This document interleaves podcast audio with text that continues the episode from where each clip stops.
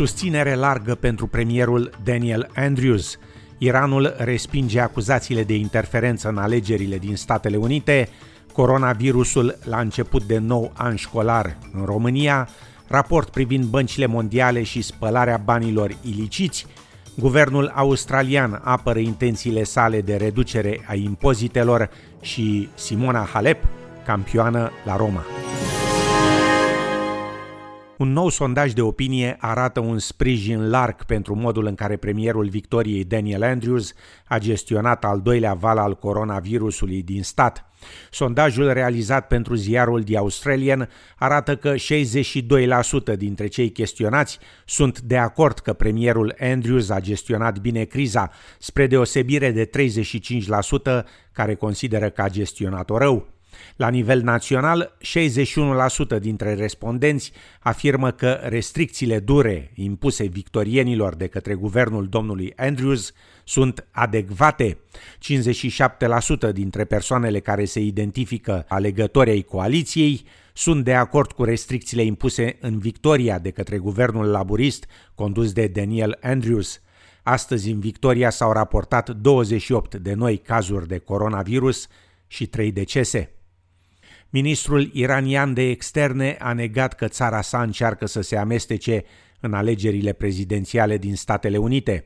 Javad Zarif s-a adresat Consiliului American pentru Relații Externe și a declarat că pentru Iran nu contează cine este președintele Statelor Unite, ci mai degrabă cum se comportă acea persoană. Domnul Zarif afirmă că orice acuzație de imixtiune iraniană în alegerile din Statele Unite arată că președintele american Donald Trump nu are încredere în alegerile din propria sa țară. This is nonsense. For us it doesn't matter who goes to the White House. Uh, if, I mean, if we had an interest in in victory of one candidate over the other, uh, uh, that argument could be made. But it seems that President Trump is using every opportunity uh, to uh, basically question uh, the results of the US election, which is uh, something of, of, of news for, for all of us for a president to question his own country's election. Ministrul iranian susține că actuala politică americană față de țara sa e agresivă și a refuzat să excludă acțiuni de retribuție pentru asasinarea de către Statele Unite a generalului iranian Qasim Soleimani. În România, numărul cazurilor de coronavirus a fost relativ constant în ultima perioadă, însă urmează săptămâni mai grele, influențate de începerea anului școlar și de organizarea alegerilor, a avertizat ministrul Sănătății Nelu Tătaru. La rândul său, premierul Ludovic Orban a anunțat că purtarea măștilor rămâne obligatorie în școli. Mai multe amănunte în reportajul Claudiei Dănăilă de la TVR. Prezent la Iași într-o vizită de lucru alături de premierul Ludovic Orban, ministrul Sănătății Nelu Tătaru a declarat că în ultima lună de când s-au redeschis restaurantele și cinematografele, de când au revenit oamenii din concedii și de când a început școala, nu s-au înregistrat creșteri alarmante ale cazurilor de COVID-19. Totul se rezumă însă, crede Nelu Tătaru, la respectarea în continuare a restricțiilor impuse, precum purtarea obligatorie a măștilor de protecție, distanțarea fizică și folosirea dezinfectanților. Ministrul Sănătății a spus că la ora actuală România se află pe un platou al celei de-a doua faze a primului val, iar al doilea val de, al pandemiei depinde de cum va fi gestionat primul. El a precizat, conform experienței științifice a unei pandemii, că aceasta poate dura între un an și jumătate, doi ani și ar fi păcat să pierdem ceea ce am reușit în ultimele șapte luni în ceea ce privește gestionarea pandemiei. În cadrul aceleiași conferințe de presă, prim-ministrul Ludovic Orban a ținut să sublinieze că nu este de acord să se renunțe la purtarea măștilor de protecție de către elevi, chiar dacă au existat voci care au cerut acest lucru. Cea mai sigură măsură de împiedicare a răspândirii virusului este portul măștii, alături de celelalte măsuri pe care le-am instituit, dezinfecția, ă, păstrarea atât cât e posibil a distanței fizice, igiena personală care să fie asigurată pentru copii. Documente provenind din Statele Unite arată că unele dintre cele mai mari bănci din lume au permis ca fonduri ilicite în valoare de miliarde de dolari să fie transferate de criminali.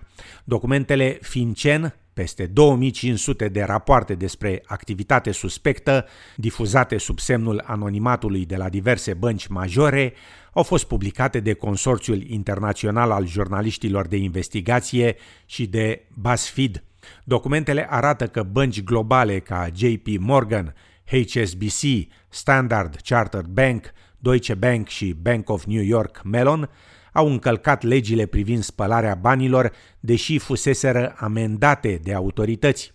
Raportul susține că JP Morgan, cea mai mare bancă din Statele Unite, a transferat bani pentru persoane private și companii legate de fraudă și de furt de fonduri publice în Malaezia, Venezuela și Ucraina. Banca HSBC din Marea Britanie, cea mai mare bancă europeană, a fost acuzată de spălare de bani pentru interlopi ruși și de înșelătorii financiare, precum renumita piramidă Ponzi. În Australia, guvernul federal apără intenția sa de reducere a impozitelor în bugetul de luna viitoare. Guvernul a semnalat că are în vedere să introducă reduceri de impozit pe venitul personal în bugetul de anul acesta, deși măsurile erau programate pentru 2022 și 2024. O campanie publicitară susținută de 40 de australieni proeminenți a fost lansată împotriva reducerilor de impozite, pe motiv că acestea nu vor stimula economia, aflată în mijlocul unei recesiuni induse de coronavirus. Vorbind la canalul 7 al televiziunii australiene, ministrul de finanțe Matias Corman susține însă că reducerile de impozite vor avea numeroase efecte care vor ajuta la redresarea economiei. People with more of their own money means they'll spend more, uh, leaving business with more of the money they generate means they'll invest more in their future success. Uh, we, we want to ensure uh, that we have the strongest possible economic and jobs recovery. În România, după ce Partidul Social Democrat PSD a modificat substanțial în comisii proiectul de rectificare bugetară propus de guvern, ieri PSD-ul a votat în Senat acordarea unui stimulent lunar de 2000 de lei pentru profesori. Premierul Ludovic Orban susține că nu sunt fonduri pentru aplicarea acestei măsuri și face apel la responsabilitatea parlamentarilor. Amănunte în reportajul Ramonei Avramescu de la TVR. Legea prevedea acordarea unui stimulent de 2000 de lei pe lună pentru toate cadrele didactice pe perioada stării de alertă și de urgență. Personalul nedidactic ar urma să primească 1500 de lei. Sistemul de educație are în jur de 300 de mii de angajați, deci impactul bugetar pentru acordarea stimulentelor se ridică la aproape jumătate de miliard de lei lunar. Cu acei bani, profesorii ar trebui să-și cumpere materialele de care au nevoie pentru a se proteja în această pandemie COVID iar datoria guvernanților este să găsească soluții. Eu vă întreb așa, ați auzit până acum de la guvernul Orban vreo soluție pentru creșterea resurselor bugetare? Proiectul a fost adoptat în regim de urgență de Senat, cu voturile majorității PSD. Alături de liberali și senatorii USR s-au opus legii pe care o consideră pomană electorală. Nu rezolvă absolut nimic.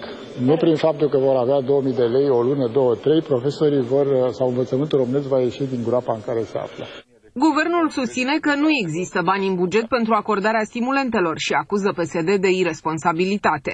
În urma zilei uh, negre de la Parlament în care Comisia de Buget Finanțe, adică psd din Comisia de Buget Finanțe, au uh, adoptat niște modificări la ordonanța de rectificare, la ora actuală România se află într-un pericol extrem de mare. Uh, fac apel către toate forțele politice să nu sprijine în uh, Parlament uh, raportul adoptat de Comisia de Buget Finanțe. Ludovic Orban spune că atât rectificarea bugetară cât și orice alt proiect care angajează cheltuieli nesustenabile vor fi atacate la Curtea Constituțională.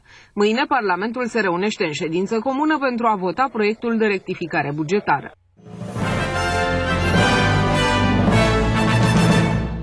Pandemia coronavirusului a schimbat obiceiurile familiei regale britanice.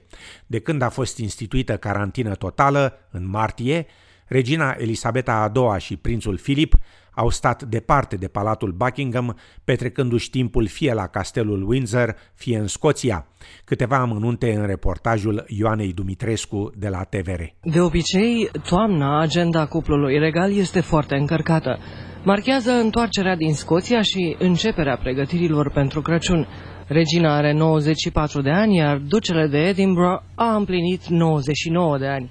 o țintă sigură pentru noul coronavirus, așa că amândoi au stat mai mult izolați pe domeniul Windsor. Acolo au avut loc într-un cadru extrem de restrâns și aniversările celor doi. Când Marea Britanie a ieșit din carantină, cuplul regal a plecat la castelul Balmoral din Scoția. Normally, the Queen, you know, stays in Balmoral till the second week in October and then returns to Buckingham Palace. Philip usually goes back earlier and goes to Wood Farm. But in this case, she uh, she is going together with Philip to Wood Farm. But of course, Wood Farm on the Sandringham estate is a beautiful place for them both because the Queen's stud is, is there. Biografii reginei cred că numărul din ce în ce mai mare de infectări din ultimele săptămâni a determinat această schimbare a planurilor. Totuși, Casa Regală a anunțat că Elisabeta a II se va întoarce la Londra în octombrie, ca de obicei. Suverana Marii Britanii se va ocupa de treburile curente, dar audiențele vor fi suspendate. Nici Crăciunul nu este clar cum va fi sărbătorit anul acesta la palat, dar aceasta este o necunoscută pentru toți creștinii de pe planetă. Încheiem cu știri din tenis, unde românca Simona Halep a câștigat finala turneului de la Roma, dotat cu premii totale în valoare de peste 1.700.000 de euro, după ce Carolina Pliskova din Cehia s-a retras la scorul de 6 la 0, 2 la 1 pentru româncă. Pliskova era campioana de anul trecut de la Roma. În acest an, Simona Halep este neînvinsă de la Openul australian, acesta fiind al treilea său titlu consecutiv după turneele de la Dubai și Praga. La București, mâine senin și 27 de grade Celsius. În Melbourne, miercuri, joi și vineri, ploi răzlețe și 14-15 grade Celsius. În Sydney, miercuri, senin și 24 de grade, iar joi și vineri, înnorat și 21, respectiv 24 de grade Celsius. La cursul valutar de astăzi, un dolar australian valorează 2,98 lei.